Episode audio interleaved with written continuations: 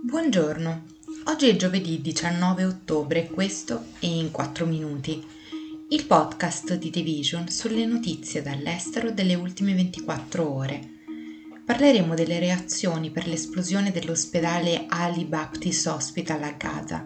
e delle evidenze dell'invio di navi dalla Corea del Nord alla Russia.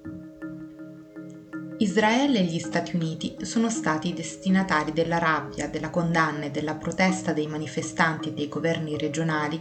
che si sono scatenate in tutto il Medio Oriente dopo l'esplosione di un ospedale di Gaza che ha ucciso centinaia di persone. I manifestanti sono scesi in strada dal Marocco all'Iran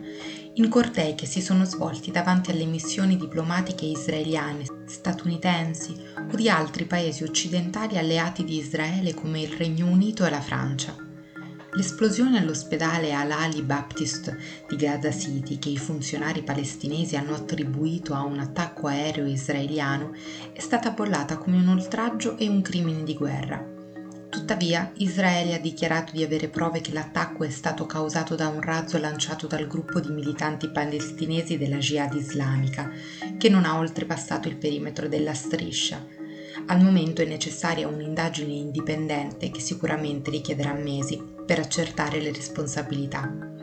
Intanto il presidente Biden è atterrato in Israele per mostrare solidarietà al suo governo, mentre i leader arabi hanno cancellato il previsto incontro con lui ad Amman, in Giordania. Ancora, scarsa attenzione è stata prestata alla negazione delle responsabilità di Israele per l'attacco all'ospedale, anche da parte di governi potenti come quello dell'Arabia Saudita, che negli ultimi mesi aveva esplorato la possibilità di normalizzare i legami con Israele Riyadh ha condannato quello che ha definito un crimine odioso commesso dalle forze di occupazione israeliane. Le proteste sono state scatenate dalla carneficina all'ospedale di Gaza, ma riflettono la crescente repulsione dell'opinione pubblica per l'aumento del numero delle vittime palestinesi dopo più di una settimana di attacchi aerei israeliani. Navi russe collegate a reti di trasporto militare hanno raccolto carichi dalla Corea del Nord e li hanno consegnati a un apparente porto militare russo in diverse occasioni negli ultimi due mesi, secondo nuove immagini satellitari che forniscono la prova più chiara che Pyongyang potrebbe aiutare lo sforzo bellico di Mosca le due navi non avevano mai percorso questa rotta tra i due paesi fino ad agosto, quando sono iniziati gli incontri ad alto livello tra funzionari nordcoreani e russi, aprendo la strada all'incontro tra Kim Jong-un e Vladimir Putin il mese scorso.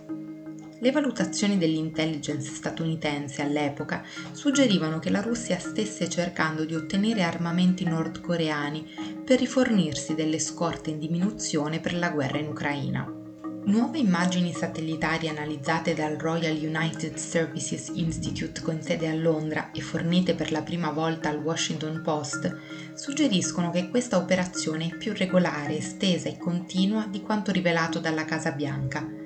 Secondo l'analisi del Rusi, non una ma due navi hanno percorso la rotta tra il porto nordorientale nordcoreano di Rajin e una struttura portuale sicura a Dunai, nell'estremo oriente russo, effettuando almeno 5 viaggi di andata e ritorno a partire da metà agosto fino a sabato scorso. Sebbene sia impossibile stabilire cosa venga trasportato, le nuove immagini mostrano navi collegate alla rete logistica militare russa, il che potrebbe suggerire che queste navi commerciali stiano trasportando attrezzature militari, secondo gli analisti del Rusi e secondo anche i funzionari statunitensi. Prima di salutarvi, vi ricordiamo la mostra Everybody Talks About the Weather di Fondazione Prada, realizzata nella sede di Venezia negli spazi del Palazzo Storico di Ca Corner della Regina. Il progetto, aperto dal 20 maggio al 26 novembre 2023, esplora i significati del tempo meteorologico nell'arte visiva,